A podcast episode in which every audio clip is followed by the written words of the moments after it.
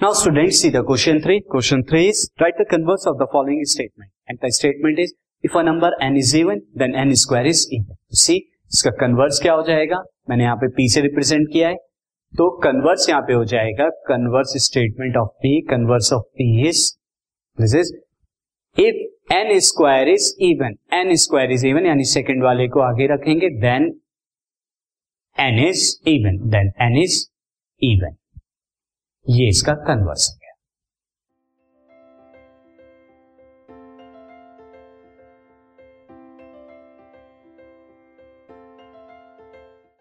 This podcast is brought you by Hubhopper शिक्षा अभियान अगर आपको ये पॉडकास्ट पसंद आया तो प्लीज़ लाइक शेयर और सब्सक्राइब करें। और वीडियो क्लासेस के लिए शिक्षा अभियान के यूट्यूब चैनल पर जाएँ।